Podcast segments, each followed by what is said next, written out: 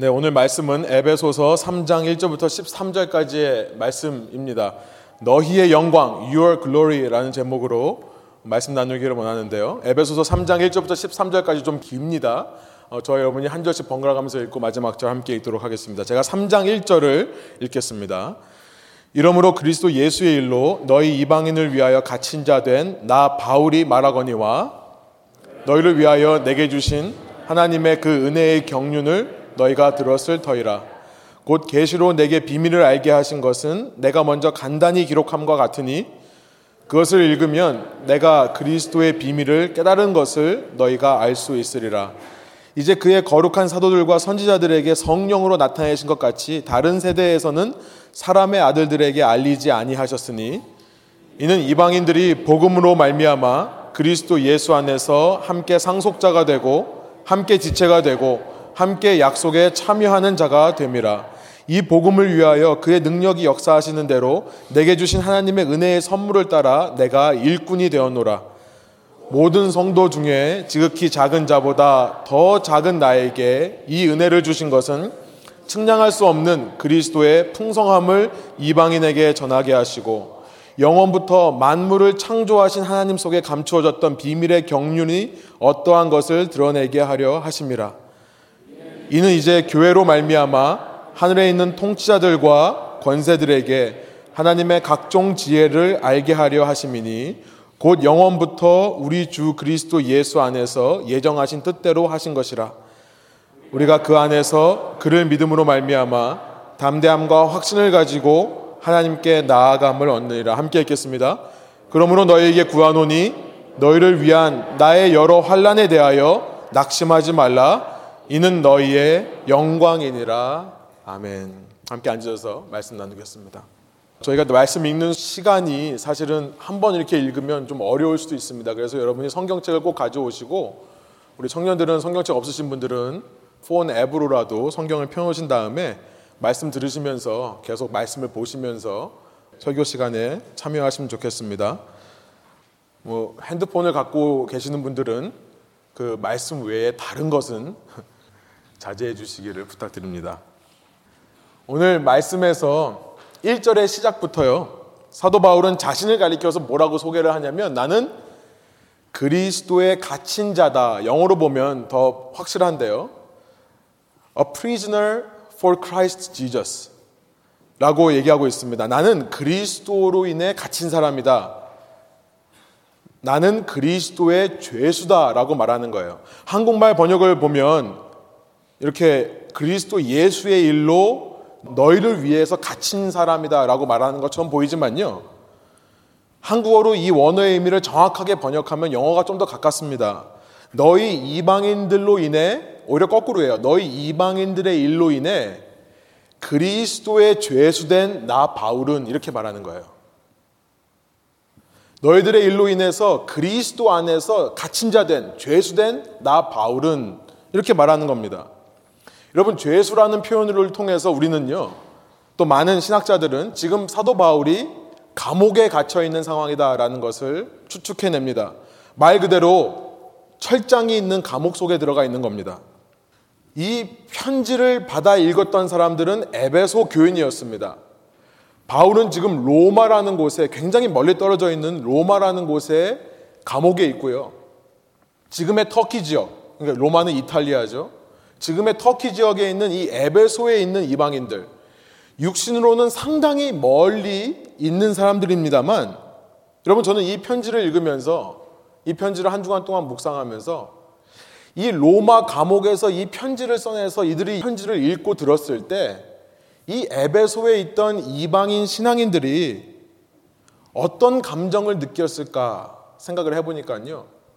한편으로는 미안하기도 하고 한편으로는 너무 고맙기도 한 아주 복잡한 감정이었을 것 같다 생각이 듭니다. 오늘 우리는 이 편지를 읽으면서 그 느낌을 다 공감하지는 못할 겁니다. 왜냐하면 지금 어떤 백그라운드 속에서 어떤 상황 속에서 이 편지가 이들에게 쓰여졌고 바울이 감옥에 갇힌 것이 에베소 교회와 어떤 상관이 있는가를 우리는 모르기 때문에 그래요. 그러나 우리가 만일 그 당시 에베소에 있던 교인들이었다면 우리는요, 아마 복잡한 심정을 느꼈을 것 같아요. 왜냐하면 에베소에 있는 사람들은 알았기 때문에 그래요. 그들은 알았고 동의할 수밖에 없었습니다. 그것은 뭐냐면 바울이 그렇게 감옥에 갇히게 된 것은 바로 우리 때문이다. 이 사실을 알았고 그것에 동의할 수밖에 없었기 때문에 그래요. 네, 그렇습니다. 사도 바울은요, 지금 로마 감옥 속에서 이 편지를 쓰는 건데요. 이렇게 감옥에 갇히게 된 이유, 로마에 있는 감옥에 갇히게 된 이유는 단 한 가지입니다. 이방인 때문이었습니다. 그 중에 특별히 에베소에 있던 이방인들이요. 이렇게 사도 바울로 하여금 감옥에 가게끔 하는 데 결정적인 영향을 주었던 사람들이 맞습니다. 우리가 이 사실을 확인하기 위해서요. 잠깐 우리는 시간을 거슬러서 시간을 rewind 해가지고요. 이 편지가 쓰여지기 한 8년에서 10년 전부터 어떤 일이 있어 왔는지를 잠깐 살펴보려고 합니다. 사도 바울이 로마의 감옥 속에서 이 편지를 쓰는 것이 주후 60년에서 62년 사이에 언젠가라고 한다면요. 이때로부터 8년 혹은 10년 전 주후 52년 AD 52년입니다. 이 52년부터 사도 바울은 세 번째로 전도 여행을 시작하게 됩니다. 영상을 한번 보여주실까요? 사도 바울은 두 번째 여행, 이 세 번째 여행이 바로 전 두 번째 여행에서요, 이 에베소에 있는 이방인들을 만나게 됩니다. 다시 이 원래 본거지였던 지금 여기 잘려 있습니다만 안디옥이라는 곳으로 돌아오는 길에 에베소에 있는 이방인들로부터 한 가지 부탁을 받습니다. 어, 사도 바울 당신의 말씀을 들어보니까 우리가 너무 이 말씀을 듣고 싶은데 우리에게 와서 이 말씀을 좀 가르쳐 주십시오. 라고 하는 요청을 받아요. 그러나 사도 바울은 원래 두 번째 여행을 시작했던 안디옥으로 돌아와야 되기 때문에 내가 잠깐 있다 다시 오겠다라는 약속을 남기고 떠납니다. 다시 안디옥으로 돌아와요. 그러나 사도 바울의 마음속에 아마 우리에게 와서 말씀을 전해 주십시오라고 했던 그 에베소 사람들의 목소리가 잘 잊혀지지 않은 모양입니다. 사도 바울은 2차 전도 여행을 끝내고 좀 쉬어야 되는데요. 바로 3차 여행을 시작해요. 그래서 지금 보시는 대로 안디옥에서 출발해서 다시 아시아 지역의 에베소가 보이시죠? 에베소라는 지역으로 와서 3년 정도를 머뭅니다. 그러니까 주후 52년부터 55년 정도까지를 그곳에서 어, 사역을 합니다. 제가 지난번에 말씀을 나눈 대로요. 그곳에서 바울의 사역은 아주 성공적이었습니다. 많은 사람들이 변화해요. 그래서 그 에베소라는 도시에 아데미 신상, 아르테미스라고 하는 여신의 신상을 팔던 사람들이 장사가 안 될 정도로 그 도시가 부흥을 합니다. 그랬더니 이 신상을 팔던 사람들이 폭동을 일으켜요. 라이엇. 말씀드렸죠. 그래서 사도 바울은 여기서 떠날 수밖에 없습니다. 떠나서 어디로 가는지 보십시오. 그래서 저 위를 통해서 이제 마게도니아, 마세도니아라고 하는 어, 이 필립, 어, 빌립보, 필리파이가 있는 지역으로 올라갑니다. 바울은 여기서요, 2차 여행, 바로 이 전 여행의 중심지였던 고린도라는 곳을 향해 편지를 씁니다. 어, 여기 밑에 보시면 아가야라고 하는 지역의 그 그리스 반도입니다. 지금으로 말하면. 거기에 있는 고린도라는 곳에서 2차 전도 여행 때 사도 바울이 1년 6개월을 머물렀었거든요. 그렇게 정성을 쏟았던 고린도 교회를 생각하면서 이 마게도니아 지역, 저기 보면 어, 필리파이, 빌립보가 있습니다. 빌립보에서 어, 몇 통인지는 모르겠지만 최소한 네 통의 편지를 보냅니다. 그 보낸 네 개의 편지 중에 지금 우리가 성경책에 갖고 있는 것은 단 두 가지죠. 고린도 전서, 후서만이 남아 있습니다. 아무튼 이렇게 편지를 보내놓고 사도 바울은 편지만 보낸 게 아니라 그 도시를 방문합니다. 그 도시를 직접 방문해서요. 이제 빌립보에서 이 아가야라는 곳에 고린도에 방문합니다. 여기서 이제 겨울을 납니다. 겨울을 나고 원래 사도 바울은요. 이 고린도에서 로마로 가려고 했습니다. 했던 것 같아요. 예. 왜냐하면 편지 내용이 이렇게 써있기 때문에 그래요. 이 고린도라는 곳에 머물면서 자신이 한 번도 가보지 않은 로마에 있는 교인들을 향해 쓴 편지가 바로 로마서입니다. 이 로마서를 써보내면서 사도 바울은 자기가 가지고 있던 생각을 바꾸어서 한 가지 결심을 하게 되는데요. 어, 여러분 주부에 있습니다. 제가 슬라이드를 많이 못 보여주시면 혹시나 싶어 주부에 썼는데요. 로마서 15장 23절부터 26절에 세 번역으로 제가 한번 읽어드리겠습니다. 그러나 이제는 이 지역에서 이 아가야 지역, 이 마게도니아와 아가야라고 하는 지금 현재 그리스입니다. 이 지역에서 내가 일해야 할 곳이 더 없습니다. 여러 해 전부터 여러분에게로 로마에게로 가기를 바라고 있었으므로 내가 스페인으로 갈 때 24절 지나가는 길에 여러분을 만나보고 잠시 동안만이라도 여러분과 먼저 기쁨을 나누려고 합니다. 그 다음에 여러분의 후원을 얻어서 로마 교회의 후원을 얻어서 그곳으로 스페인으로 가게 되기를 바랍니다. 그러니까 사도 바울은 원래 이 마게도니아와 아가야 지역을 돌면서요. 그의 마음 속에는 내가 로마를 거쳐서 스페인까지 가겠다라는 생각이 있었던 것 같습니다. 왜냐하면 당시 이 유럽 사회에서 땅끝은 스페인이었기 때문에 그래요. 나는 정말 땅끝까지 가겠다. 사람들이 그때는요, 그 스페인에 가면 거기가 정말 절벽이라서 떨어진다고 생각을 했었습니다. 그런데 이 마게도니아와 아가야 지역을 돌면서 어떤 일이 생기냐면 25절. 로마서 15장 25절이에요. 그러나 지금 나는 성도들을 돕는 일로 예루살렘에 갑니다. 26절. 마케도니아와 아가야 사람들이 기쁜 마음으로 예루살렘에 사는 성도들 가운데 가난한 사람들에게 보낼 구제금을 마련하였기 때문입니다.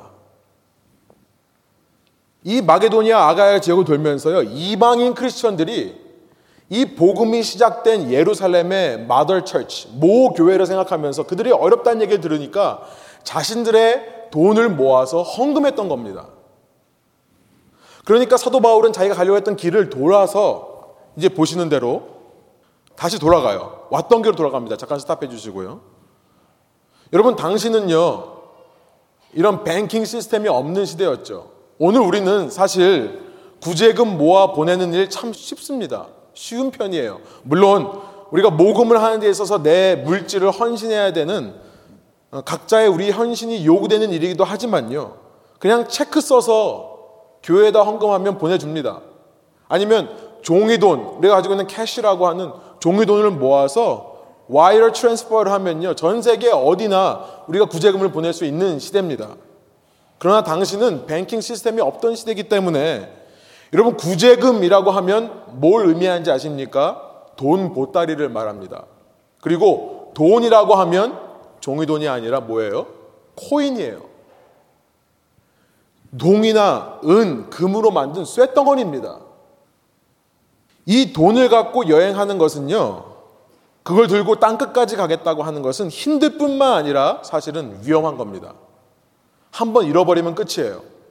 그렇기 때문에 이 구제금 전달을 위해 사도 바울은 이 먼 길을 돌아갑니다. 다시 돌아갑니다. 돌아가면서요. 아시아의 에베소 바로 밑에 보면은 어, Miletus, 영어는 Miletus라고 하고 밀레도라고 되어 있는데 이 밀레도라는 지역이 있습니다. 에베소에는 못 들어가니까 밀레도라는 곳에 도착해요.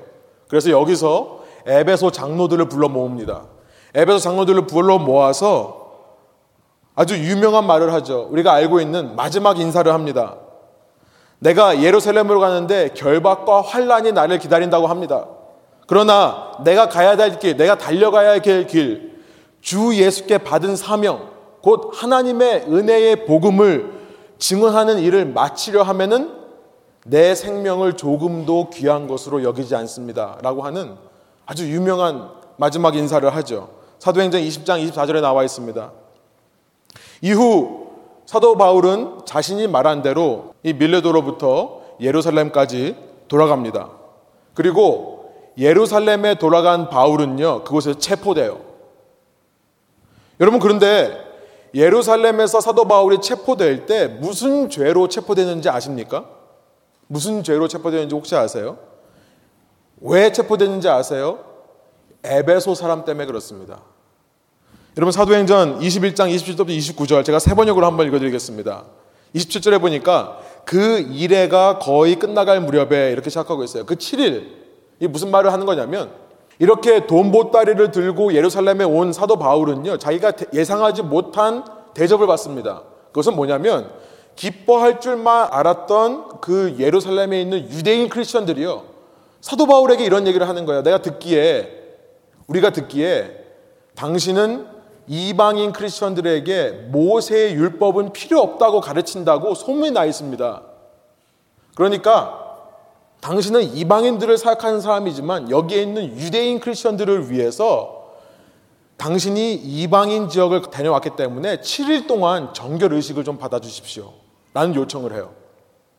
사도 바울은요, 구원을 얻는 데에는 예수 그리스도 외에는 필요한 것이 없다라고 믿는 사람이지만, 그러나 유대인 크리스천들을 시험에 들지 않게 하기 위해서 성전에 올라가서 7일 동안 정결 예식을 받습니다. 그 7일이 끝나갈 무렵에 이런 얘기예요. 제가 27절 다시 한번 읽겠습니다. 그 이래가 거의 끝나갈 무렵에 아시아에서 온 유대 사람들이 성전에서 바울을 보고 군중을 충동해서 바울을 붙잡아 놓고 28절 소리쳤다. 이스라엘 동포 여러분 합세하여 주십시오. 이 자는 어디에서나 우리 민족과 율법과 이곳을 거슬러서 사람들을 가르칩니다. 더욱이 이 자는 그리스 사람들을 성전에 데리고 들어와서 이 거룩한 곳을 더럽혀 놓았습니다. 29절 이는 그들이 에베소 사람 드로비모가 바울과 함께 성내에 있는 것을 전해 보았으므로 바울이 그를 성전에 데리고 들어왔으리라고 생각하였기 때문이다. 에베소 사람 드로비모라는 사람과 함께 있는 바울의 모습을 보면서 아 바울이 이 사람을 데리고 성전 안까지 들어갔구나. 예루살렘에 있던 유대인들은 그렇게 착각을 한 겁니다. 여러분 지난 시간 저희가 나눈 대로 당시 예루살렘 성전에는요 중간에 막힌 담이라고 하는 the wall of hostility 이 벽을 넘어가면 죽일 수밖에 없는 벽이 있다고 그랬죠. 그것을 소렉이라고 하기도 하고 미들월 중간에 막힌 담이라고 하기도 했습니다. 이것을 이방인이 넘어간다면 그 이방인은 죽어 마땅한 겁니다. 돌로 쳐서 죽여도 되는 겁니다. 그러니까 지금 사도 바울이 이방인과 함께 그 담을 넘어간 거라고 생각한 유대인들은 이때부터는 마음껏 죽여도 된다고 생각을 하는 겁니다. 그런데 문제가 있습니다. 바울은 유대인일 뿐만 아니라 로마 시민이기도 했어요. 그래서요, 이제 유대인들이 길에 숨어가지고 매복해가지고 바울이 지나갈 때 죽이려고 하는데요. 로마 시민이었기 때문에 사형을 당해야 된다면 유대인끼리 판결해서 사형을 줄 수가 없습니다. 로마 정부가 허락을 해야 사형을 집행할 수 있습니다. 그래서 로마 군대가 오히려 그를 보호해 줍니다. 이 일이 생겨요. 이때부터 사도 바울은요, 공정한 재판을 받기 위해 총독이 있는 가이사라라는 곳으로 갔다가, 여러분 지도에도 있습니다만, 그 예루살렘 밑에 있는 항구 도시입니다. 북, 어, 북쪽에 있는. 그 가이사라에서도 재판 결과가 안, 나, 안 나타나자, 이제 황제, 시저, 로마 황제에게 재판받기 위해서 로마로 수송이 되는 거예요.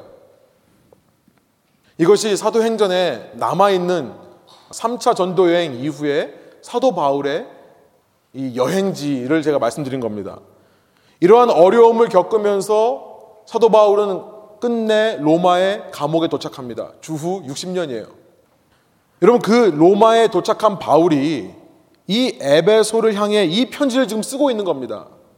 이 편지를 받아서 누군가가 그 편지를 읽어주고 그 읽어주는 사도 바울의 메시지를 들었던 에베소에 있는 이방인들의 마음이 어땠을까요? 사도 바울이 애초에 3차 전도행을 시작한 것도 자기 때문이었습니다. 자기들 때문에 시작한 거예요.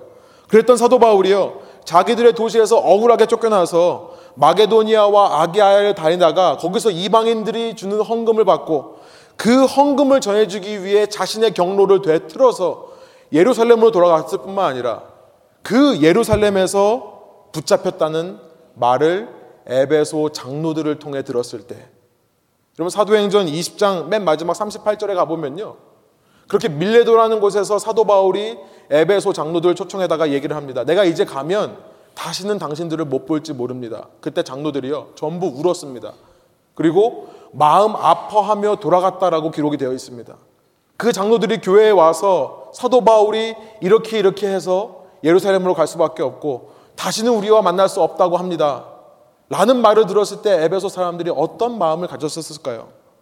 게다가 자신들 중에 하나였던 드로비모라는 사람, 트로피머스라고 하는 사람, 그 사람 때문에 예루살렘에서 유대인에 의해 체포되었다는 사실, 그 일로 인해 로마 군대 후송을 받으며 가이사랴뿐만 아니라 로마로 후송됐다는 사실을 들었을 때 에베소에 있는 이방인 교인들이 얼마나 마음이 복잡했겠습니까?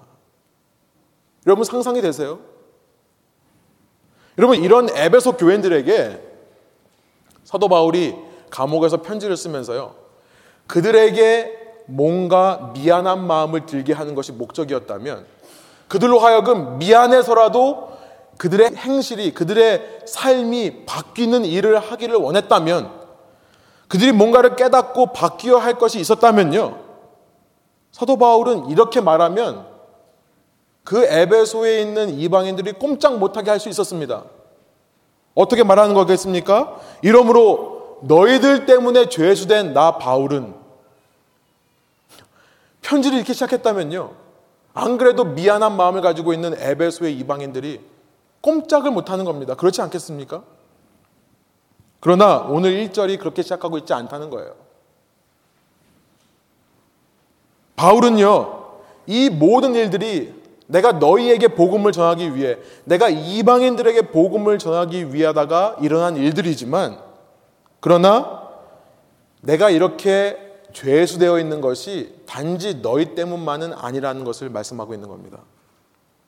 사람들 때문에, 사람들만을 위해 죄수가 된 것이 아니다. 여러분, 어떤 사람이요, 다른 사람 때문에 죄수가 되었다면, 어떤 사람 때문에 감옥에 갇혔다면요, 그 사람은 다른 사람의 죄수일 뿐입니다. 그렇죠? 쉽게 얘기 드리면, 조폭들 아시죠? 여러분, 조폭들이 가끔 자기 버스를 위해 감옥에 가는 일 있다고 하죠. 예, 저는 제가 아끼던 형 중에 하나가 실제로 뭐도 뭐 영화에서 본 게 아니라요.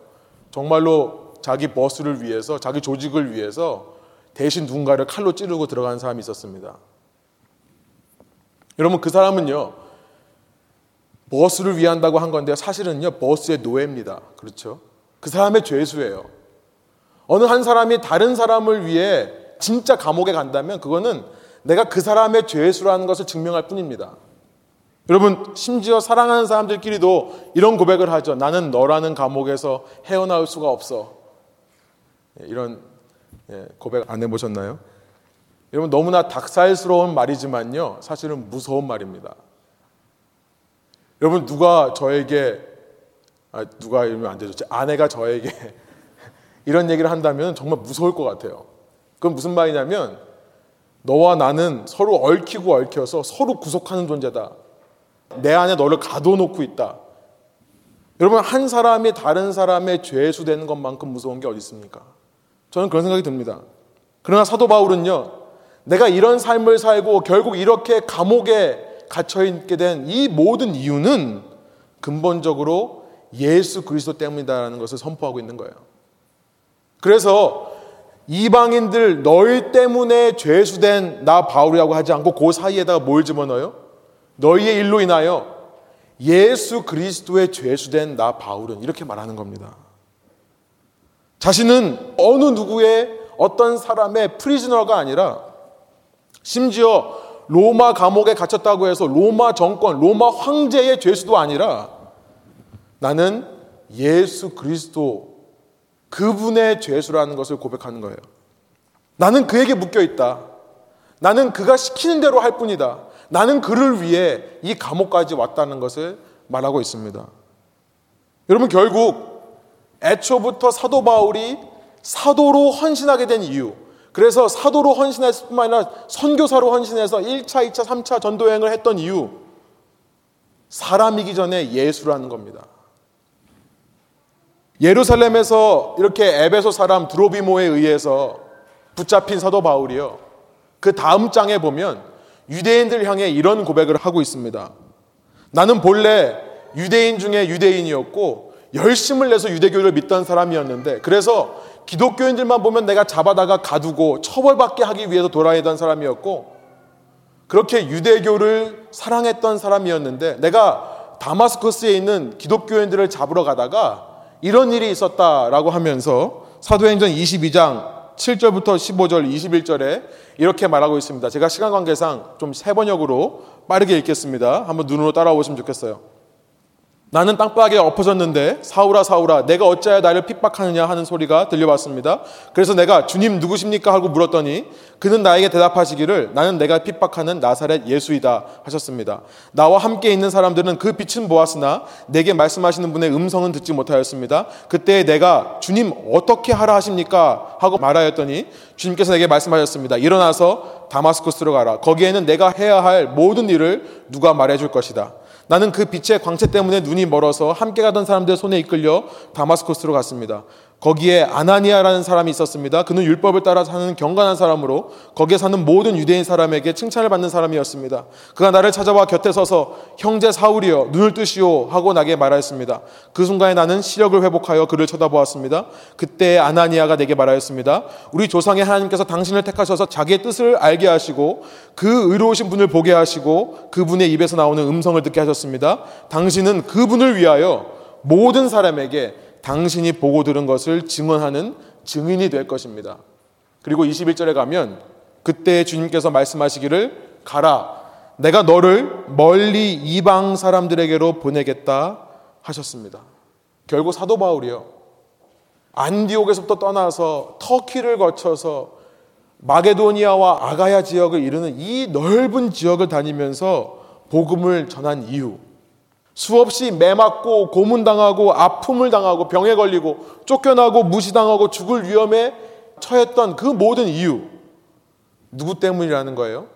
예수 그리스도 때문에 그의 부르심 때문에 그랬다는 겁니다. 그가 내게 공짜로 그 한없는 은혜를 부어 주신 것이 너무나 감사해서 그렇게 죄로 시체되었던 나를 양자 삼으시기 위해 당신의 생명을 희생하셨다는 사실이 너무나 고마워서 그를 위해 당하는 고난 마다하지 않고 왔다라고 얘기하고 있는 겁니다. 여러분 이 대목에서 우리는요. 이 1절에서부터 사도 바울에게 있어서 이 사도라는 직분, 사도라는 사명은 무슨 의미인지를 알게 되는 겁니다. 바울에게 있어서 사도란 이 편지를 시작하면서 1장 1절에서 바울은요 자기를 나는 예수 그리스도의 사도다라고 밝혔습니다. 바울에게 있어서의 사도란 그가 나는 예수님의 사도다라고 말할 때 그의 머릿속에 떠오르는 생각은 뭐냐면 바로 이겁니다. 예수 그리스도의 죄수라는 거예요.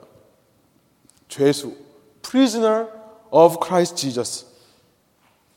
실제 감옥에 갇힌 그 죄수를 말하는 것만이 아니라 오직 예수 그리스도의 죄수가 되어서 예수님을 위해 그 복음을 전하기 위해 실제로 감옥에 가기까지도 주저하지 않는 사람.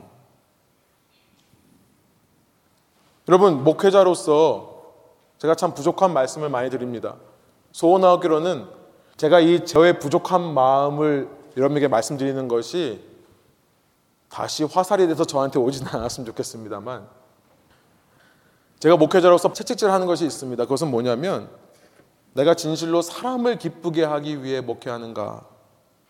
제가 이 말씀을 지난주 월요일 날 이제 이번 주일 날 무슨 말씀을 전해야 되나 에베소 3장 1절을 피면서 이 1절에서부터 제가 벌써 마음에 이 부담을 갖고요. 이 찔림을 받았습니다. 하나님께서 저에게 그렇게 물어보시더라고요. 너 정말 사도 맞냐? 너 정말 목회자 맞냐? 어, 할 말이 없더라고요.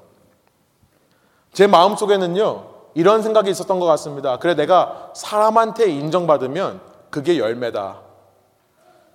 사람한테 인정받으면 잘 할 수 있는 것 같고, 잘 하고 있는 것처럼 보이고, 반대로 사람들에게 인정을 못 받으면 내가 뭔가 문제가 있는 게 아닌가.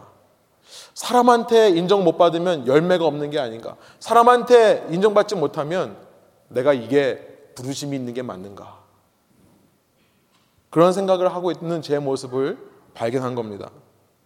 다시 한번 생각했어요.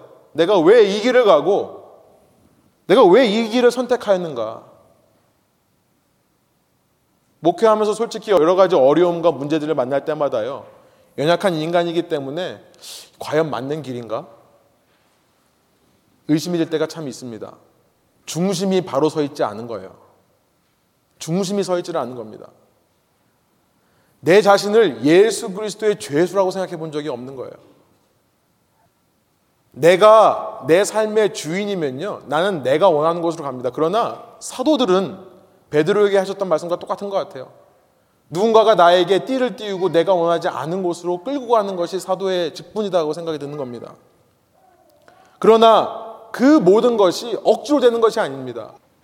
예수님께서 내게 베풀어 주신 은혜가 너무나 감사하기 때문에 그 은혜가 너무나도 고맙기 때문에 그 은혜를 나누어 주기 위해 그 길을 자발적으로 가는 것. 그것이 사도 바울이 내가 그리스도의 죄수다라고 말할 때, 그게 사도라고 말할 때, 사도 바울이 머릿속에 떠올리는 생각이 아닌가 생각이 들었습니다. 여러분 소원하옵기로는요, 제가 그런 사도 될 수 있도록, 목회자 될 수 있도록 여러분 격려해 주시고 무엇보다 기도해 주시기 원합니다. 사도 바울은요, 이 본문을 통해서 또 다른 사도의 조건들에 대해서 말씀하십니다. 2절부터 6절에 보니까요. 사도란 계시의 비밀을 알려주는 자다라는 것을 말씀하고 있어요. 계시의 비밀이란 다른 말로 은혜입니다. 사도들은요. 은혜를 설교하는 자들이다 생각이 듭니다. 계시의 비밀이라고 한다면 에베소서 1장 9절에서 10절 이미 우리에게 말씀하셨었습니다. 에베소서 1장 9절 10절 보면 그 뜻의 비밀을 우리에게 알린 것이요. 그 뜻이 뭐냐면 그의 기뻐하심을 따라 그리스도 안에서 때가 찼을 때 하나님께서 계획하신 그 일이 뭐냐면 10절에 보면 하늘에 있는 것이나 땅에 있는 것이 다 그리스도 안에서 통일되게 하시기 위해서 하나님은 태초부터 이 계획을 하셨다는 겁니다. 그것이 비밀이었어요. 이전 사람들에게는 알려지지 않았었다라고 오늘 본문이 얘기하고 있습니다. 그렇죠? 그러나 이제 그 비밀이 드러난 겁니다. 하나님의 구원 계획이에요. 우리의 노력으로 받는 구원이 아니라 예수 그리스도를 통해 값없이 주시는 구원의 은혜를 말씀하시는 겁니다. 먼저 사도로서 4절에 보니까 내가 이 은혜를 깨달아야 된다. 여러분, 그렇죠. 사도로서 먼저 말씀을 통해서요. 은혜를 체험해야 됩니다. 계시를 통해서 그 비밀을 깨달았을 때의 기쁨이 내 안에 있어야 다른 사람에게 그 기쁨을 전할 수 있는 거예요. 내가 깨닫지 않고 얘기하는 것은 추상적으로 지식 전달만 하는 것으로 끝납니다. 그러나 내 마음에서부터 나오는 이야기가 성도들에게 전달될 때 그때 성도들이 동감하고 함께 그 길을 가게 되는 줄로 믿습니다. 그것이 사도의 두 번째 조건이라는 거예요. 내가 먼저 말씀을 통해 은혜를 받고 그리고 그 그리스도 안에서 함께 상속자 될 사람들, 함께 지체가 될 사람들, 함께 약속 안에 있게 될 사람들에게 그 은혜를 나누어 주는 사람, 그 사람이 사도다. 세 번째, 또 사도의 조건에 대해서 7절, 9절 이렇게 말씀하시는 것 같습니다. 시간 없으니까 말씀 다 읽지는 않겠습니다만 정리해 보면요. 복음의 일꾼이 사도다. 라고 말씀하시는 것 같아요. 7절에 보면요. 이 복음을 위하여 그의 능력이 역사하시는 대로 내게 주신 하나님의 은혜의 선물을 따라 내가 일꾼이 되었노라. 일꾼. 이 말은요. 당시에 어떤 경우에 썼냐면요. 종들을 부를 때 쓰는 단어였습니다. 그러니까 심부름꾼, 몸종, 쇠뇌 아마 이런 말들이 이 말일 거예요. 일꾼. 사도 바울에게 있어서 사도란 뭐라고요? 일꾼이라고요. 종이고 일꾼이라는 겁니다. 다른 사람의 일을 대신해 주는 사람이라고 말하고 있는 거예요. 여러분, 목회자라고 해서 최고의 권력의 위치에 있으면 안 된다는 것을 깨닫게 되는 거죠. 다른 사람들은 내 말에 절대 복종해 줘야 되고 내 말을 따라해 줘야 되고 그분 앞에서는 함부로 말 못하고 불만이 있어도 끽소리 못하고 순종해야 하는 그것이 목사 사도가 아니라고 말씀하는 겁니다. 목사는요, 일꾼이에요. 스스로 내가 하나님의 음성을 대언하는 자다라고 말하는 목사의 타락은 불보듯 뻔한 겁니다. 뻔한 거예요. 요한복음 13장에 있는 예수님의 모습이 생각이 납니다. 저는 이 말씀을 읽으면서요. 요한복음 13장 7절부터의 말씀이 생각났어요. 다른 복음서에는요. 마태복음, 마가복음, 누가복음에는 예수님께서 잡히시기 전날 밤 마지막에 제자들과 함께 성찬을 나누신 것이 기록되어 있는데요. 요한복음에만 그것이 빠져 있고요. 대신 다른 예식이 있습니다. 뭐죠? 예수님께서 허리에 수건을 두르시고요. 제자들 앞에 꿇어 앉혀서 제자들의 발을 씻겨주시는 세족식입니다. 저는 무슨 의미인가 예수님께서 스스로 종된 것을 본 보여주시는 의미라 생각합니다. 예수님께서 먼저요, 내가 너희의 일꾼이다. 너희의 몸종이다. 너희의 쇠뇌다 라고 말씀하시는 거라고 생각해요. 오늘날로 말하면요, 여러분 이렇게 세족식 저는 사실 별로 좋아하지 않는데요. 왜냐하면 오늘날에는 이 세족식이 약간 발 마사지 같아요. 그렇죠? 우리 발 마사지 하는 데 가면은 막 이렇게 해주잖아요. 저는 오늘날로 이 세족식을 바꾸면 실제로 발을 씻어주는 의미가 사라졌고요. 오늘날에는요. 우리 신발 잘 신고 다니거든요. 당시 사회에서는 발 씻는 사람은 무조건 쇠뇌였습니다. 몸종, 일꾼이었어요. 오늘날로 말하면 뭘까 생각해 보니까 무릎을 꿇는 게 아닌가 생각이 듭니다. 쉽게 말하면 세 번째로 사도라고 할 때 바울이 생각하는 것은 뭐냐면 쉽게 얘기하면 무릎 꿇는 사람이다. 잘못해서 무릎 꿇는 걸 말하는 게 아니라요. 여러분 사극 같은 데 보면 장군들이 자기의 주인을 바꿀 때 그 새 주인 앞에 가서 무릎을 꿇잖아요. 이제부터 나의 주인은 당신입니다. 나는 당신이 하라고 하는 것을 하기 위해 살겠습니다라고 하는 표현이에요. 사도 바울은 제일 먼저 자신을 은혜의 복음 앞에 무릎 꿇은 사람이다라고 7절에서 말씀하시는 겁니다. 복음을 위한 일꾼이다. 그리고 그 복음을 전하기 위해 이방인들에게도 무릎을 꿇는 사람이 된 겁니다. 이방인들의 사도로, 이방인의 일꾼으로 살아가는 겁니다. 모든 성도 중에 가장 작은 자다라고 자기를 고백하고 있어요. 오늘 본문에서요. 그 은혜 때문에 그 은혜를 전하기 위해 이방인의 일꾼으로 살아간다.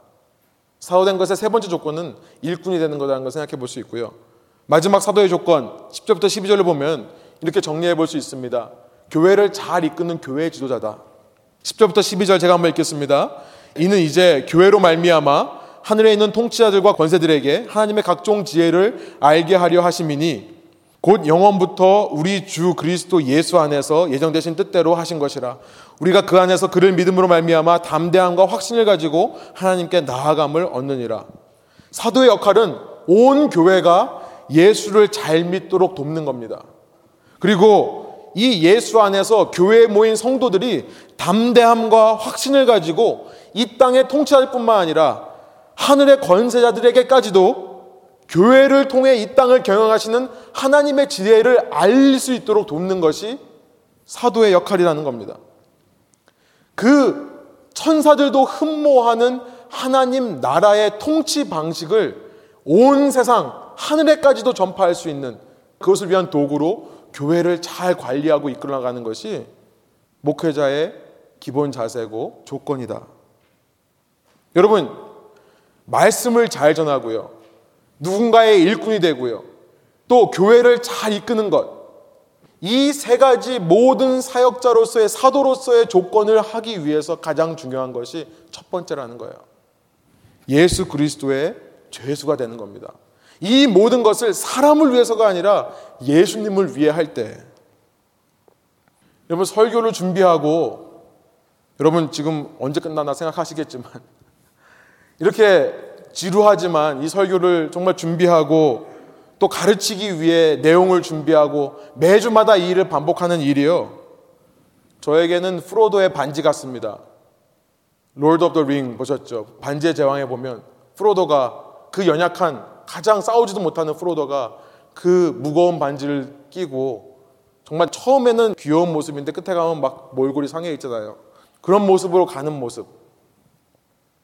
정말 설교 준비하면서 하루도 이런 책임감과 긴장감과 이런 두려움이 없는 날이 없습니다. 그런데 그런다 할지라도 사람의 만족이 아니라 예수 그리스도의 죄수된 자로서 내가 먼저 그 말씀을 준비하며 은혜를 누리고 내가 받은 은혜를 성도님들에게 나누기 위해 감당한다면 그 사람이 진짜 사도라고 말씀하시는 거라서 믿습니다. 때로 일꾼으로 섬기고 봉사하는 것이 힘들어요. 지칩니다. 누구도 알아주지도 않는 것처럼 느껴질 때가 있습니다. 그러나 사람에게 잘 보이기 위해서가 아니라 예수 그리스도의 죄수된 자로서 나도 예수님처럼 누군가의 종으로 되는 것이 기뻐야 되고요. 그렇게 예수님처럼 낮아지기 위해 주신 나의 복이라고 생각하는 사람. 그 사람이 진정한 사도가 될 수 있다라고 말씀하시는 것이라 믿습니다.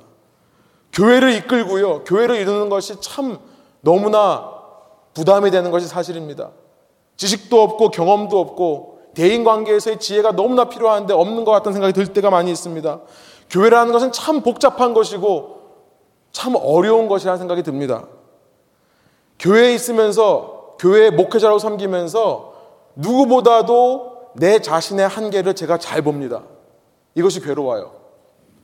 그러나 사람 때문이 아니라 예수 그리스도의 죄수된 자로서 주님의 발에 때가 묻어 있다면 그걸 어떻게 안 닦고 견딜 수가 있겠습니까? 주님의 몸 된 교회를 위해 기쁨으로 섬겨드리고 봉사하는 일을 감당하는 자. 그 사람이야말로 진정한 사도라는 생각이 드는 겁니다. 여러분 이런 일을 할 때 사도가 그렇게 해요. 예수 그리스도의 죄수 되어서 말씀 은혜를 전하는 일, 일꾼으로 봉사하는 일, 교회를 이끄는 일에 봉사할 때 분명히 그것은 고난일 겁니다. 그것은 사도의 고난이에요. 그러나 아무리 우리가 실제 사도 바울처럼 감옥에 갇히지 않는다 하더라도 나름대로의 상황 속에서 나름대로 감당하기 어려운 시험과 고난을 겪는 것일 겁니다. 그러나 여러분 그런 사도가 있는 교회가 진정으로 복된 교회 아니겠습니까? 그렇지 않을까요? 그래서요 13절은요 이 말씀을 전하고 싶은 겁니다. 사도 바울이 그래서 나의 이 모든 고난은 너희의 영광이라고 말씀하신 줄을 믿습니다. 우리 13절의 말씀 다시 한번 한 목소리 읽겠습니다. 그러므로 너희에게 구하노니 너희를 위한 나의 여러 환란에 대하여 낙심하지 말라. 이는 너희의 영광이니라. 아멘. 여러분 영광이란 뭡니까? 어떤 존재의 가치가 드러나는 것이 영광이에요. 어떤 존재의 본질이 드러나는 것이 영광입니다. 하나님의 영광이라고 하면 하나님이라는 존재의 본질이 드러나는 것이고요. 아, 하나님이구나. 이 땅에 일어나는 모든 일 가운데 아, 이것이 사람이 잘해서가 아니라 하나님이구나. 라고 하는 것이 하나님의 영광이에요. 이 일을 통해 하나님의 존재의 가치가 드러난다고 한다면 그것이 하나님의 영광입니다. 너희의 영광이다. 무슨 말씀이겠어요? 너희의 존재 가치가 드러나는 일이다. 무슨 말입니까? 너희를 위해 누군가가 이렇게 감옥에 갇힐 일이 있다면 너희를 위해 누군가가 수고해서 말씀을 전한다면 너희를 위해 수고해서 누군가가 일꾼으로서 봉사해 준다면 너희를 위해 누군가가 수고해서 교회를 세우고 교회를 개척한다면 이것이야말로 너희의 존재 가치가 드러나는 일이다. 무슨 말이에요? 하나님께서 그만큼 너희를 사랑하신다는 말씀을 하는 겁니다. 하나님께서 너희를 그렇게 사랑하셔서 누군가로 인해 고난받게 하시는 거고 누군가로 인해 감옥에 갇히게 하는 거고 누군가로 인해 그렇게 수고하고 힘든 일들을 시키시는 거다. 그것을 통해 너희가 할 일은 아이고 불쌍해. 아이고 안 됐다. 그게 아니라 너희를 향하신 하나님의 사랑을 깨달아 알라고 말씀하시는 겁니다. 너희는 그만큼 귀중한 존재다라는 것을 말씀하시는 거예요. 누군가가 나에게 이 은혜를 전하기 위해 은혜의 비밀을 그 계시를 알리기 위해 그렇게 고난 당하는 사람이 있다면 여러분 그 사실에서 너희는 깨달아야 된다고 말씀하는 겁니다. 하나님께서 너희를 얼마나 사랑하시기에 너희가 그렇게 깨닫고 돌아오기 위해 누군가를 고난 당하게 하시는가 그 사실을 깨달아 알라는 겁니다. 그만큼 너희는 하나님께 중요한 존재다. 누군가가 너희를 위해 종의 자세로 섬기는 일이 있다면 누군가가 너희를 위해 교회를 이루고 교회를 이끌어가기 위해 그렇게 고난을 받는 사람들이 있다면 희생과 헌신을 마땅하게 여기는 사람들이 있다면 성도들이 깨달으라는 겁니다. 하나님이 너희를 얼마나 사랑하시는 건지. 여러분, 이 사실을 깨달을 때 성도가 얼마나 행복하겠습니까? 사도 때문에 행복한 거 아닙니다. 착각하지 마십시오. 목회자 때문에 행복한 거 아닙니다. 하나님 때문에 행복해야 하는 겁니다. 아멘이세요? 저를 위해서 기도해 주세요. 제가 그런 사도가 될 수 있게. 여러분을 행복하게 해드리는 사도가 될 수 있게요. 그러나 동시에요. 여러분, 이 말씀이 저에게만 적용되는 말씀이겠습니까? 저에게만 적용되는 걸까요? 여러분이 말씀을 들으면서, 아, 그래. 그런 사람이라야 목회자의 자질이 있는 거지. 그런 사람이야야 사도의 자질이 있는 거지. 라고 생각하시는 어떤 조건과 어떤 자격이 있다면 여러분 그 조건, 자격 그대로 여러분에게도 요구됐다는 사실을 여러분 아셔야 됩니다. 사도만이 아니라요. 실은 성도가 우리가 에베소서 4장에 가보면 알겠지만 4장 11절에 보면 하나님께서 교회 안에서 교회 안에서 세우시는 직분 중에 하나 그것이 사도입니다. 이상도 이하도 아니에요. 성도 중에 하나입니다. 교회 중에 하나예요. 여러분, 사도만이 아니라 성도 모두 사실은 계시의 비밀을 전하기 위해 고난 받는 자가 되어야 합니다. 여러분, 내가 받은 은혜, 우리는 너무 쉽게 옳은 것만을 말하려고 해요. 그러나 여러분들도 노력하셔야 됩니다. 먼저 여러분이 말씀 앞에서 은혜를 받으셔야 돼요. 먼저 받아야 됩니다. 여러분 그 받는 은혜 없이 누군가에게 어떤 조언도 해줄 수 없습니다. 그래서 우리가 신자라면 매일 성경을 묵상하고 읽어야 되는 겁니다. 그래서 우리 교회가 생명의 삶을 하는 거고 그래서 성경 통독하라고 말씀드리는 거예요. 그 깊은 묵상과 성경을 말씀을 읽는 것, 암송하는 것, 연구하는 것을 통해서요. 내가 은혜를 받게 되면요. 그 은혜가 흘러가는 거죠. 내가 목숨을 걸고 깨닫고 붙잡은 진리라야 누군가에게 전해진다는 사실을 명심하시기 바랍니다. 그 외에는 전부 지식 전달로 끝나는 거예요. 여러분, 나도 말씀으로 누군가를 회복하고 특별히 나에게 이방인인 사람들에게 내가 받은 은혜를 흘려보내야 될 책임이 있는 겁니다. 여러분 사도만이 아니라 성도 모두 일꾼으로 부르심을 받았다는 사실을 기억하시기 바랍니다. 디아스코노스라는 단어입니다. 일꾼. 영어로 디컨이라고 번역을 하죠. 우리나라 말로 말하면 집사입니다. 사도 바울은 자기가 집사라고 얘기를 하는 거예요. 몸종이라는 뜻입니다. 쇠뇌라는 뜻입니다. 여러분 우리가 교회 안에서요. 누군가를 집사라고 부르는 것은 그 사람이 평신도보다 더 높은 위치에 있기 때문에 그 사람이 평신도보다 더 나은 신앙을 보이기 때문에 하는 것이 아니라는 것을 여러분 아시기 바랍니다. 여러분 우리 한국 교회가 이걸 알아야 돼요. 여러분 우리가 함께 모여서요 레분 교회라고 하는 좀 제대로 된 교회를 이루어 보자라고 한다면 우리가 쓰는 이 용어부터 바꿔야 됩니다.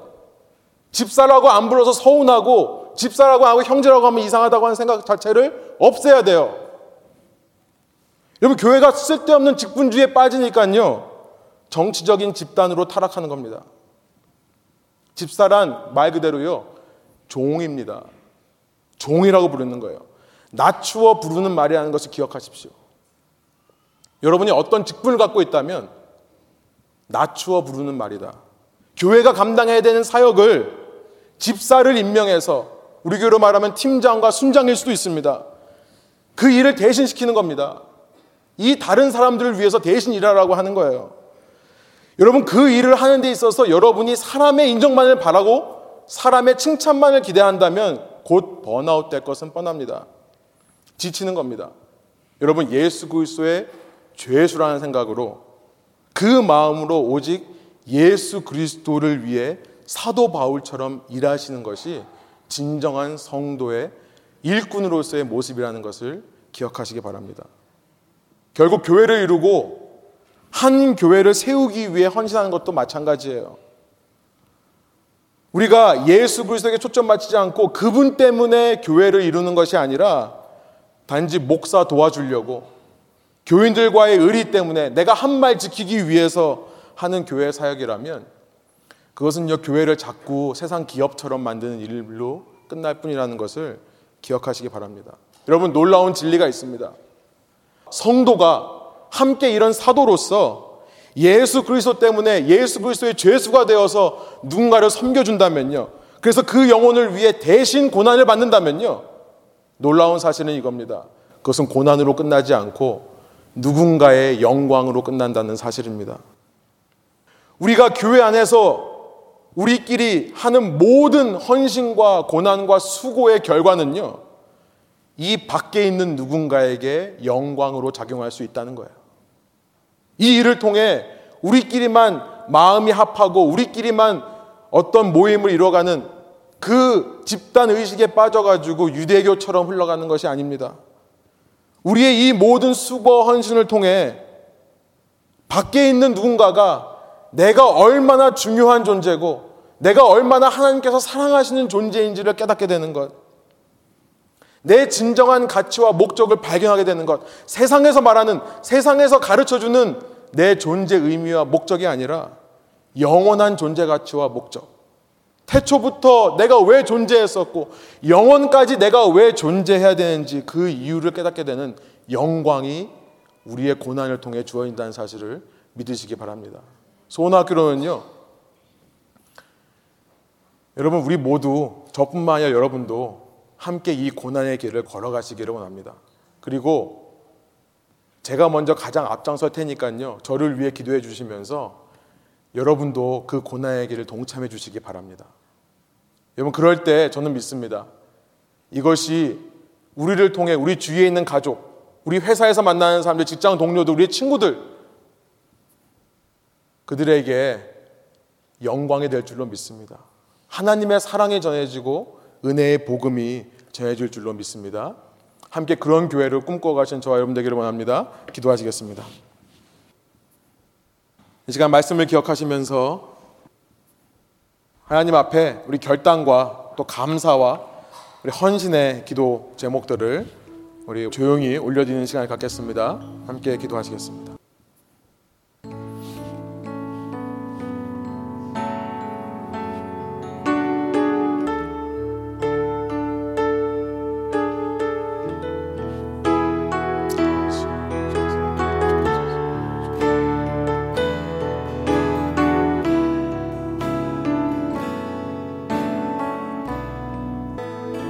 하겠습니다. 그러므로 너에게 구하노니 너희를 위한 나의 여러 환란에 대하여 낙심하지 말라 이는 너희의 영광이니라. 하나님 오늘날 우리가 이곳에 있을 수 있는 것은 우리들보다 앞서 사도들과 선지자들이 새로운 건축물을 이루기 위해 먼저 기초돌로 깔렸기 때문임을 이 시간 다시 한번 저희 마음속에 기억합니다. 우리가 사도 바울과 같은 신앙의 선배들, 사도들과 선지자들 바라보면서 가져야 될 마음의 태도는 불쌍하다, 미안하다. 그런 마음가짐이 아니라 이것이 나의 영광이라고 하는 생각. 하나님께서 나를 그렇게 사랑하신다는 생각. 나 한 영혼을 구원하기 위해 이 수많은 사람들의 희생을 허락하셨다는 그런 생각인 줄로 믿습니다. 하나님, 이 시간에 저희가 받은 영광에 대해서 감사하는 저희를 낼 수 있도록 인도하여 주옵소서. 누구보다 우리를 위해 생명을 버리신 예수 그리스도를 생각할 수 있도록 인도해 주시고 하나님이 나를 위해 죽었다고 한다면 나의 영광이 얼마나 큰 것인지를 마음속에 새길 수 있도록 인도하여 주셔서 주님 우리도 그 주님의 은혜와 그 사랑에 힘입어 주님 가신 길을 걸어가는 저의 삶 될 수 있도록 인도하여 주옵소서. 그리스도의 죄수 되어서 누군가에게 은혜의 복음을 전하며 누군가의 일꾼으로서 함께 한 공동체를 세워가는 사람으로서 수고하고 헌신하고 희생하고 고난당하는 것을 두려워하지 않도록 인도하여 주시고 그럴 때에 나를 통해 또 다른 누군가가 영광을 체험하게 하여 주옵소서. 자신의 존재 가치를 모르고 그 사람을 얼마나 하나님께서 사랑하고 있는지를 깨닫지 못하는 우리 가족들, 우리 친구들, 우리 주위에 있는 사람들이 나의 그런 삶을 통해 또 하나의 돌멩이로 내 위에 올려질 수 있도록 인도하여 주옵소서. 주님 이 땅에 교회라고 하는 공동체가 얼마나 아름다운 공동체인지를 다시 한번 생각합니다. 그 공동체의 한 부분으로 지어져 가기를 원합니다. 주님, 교회를 사용하여 주시고 우리를 기억해 주시고 이 자리에 있는 한 분 한 분을 기억하여 주셔서 그 주님의 원하시는 삶을 살아가는 모든 영광 주님께 올려드리며 오직 예수님만 바라보고 사는 저희들 될 수 있도록 인도하여 주옵소서. 감사드리며 예수 그리스도의 이름으로 기도합니다. 아멘.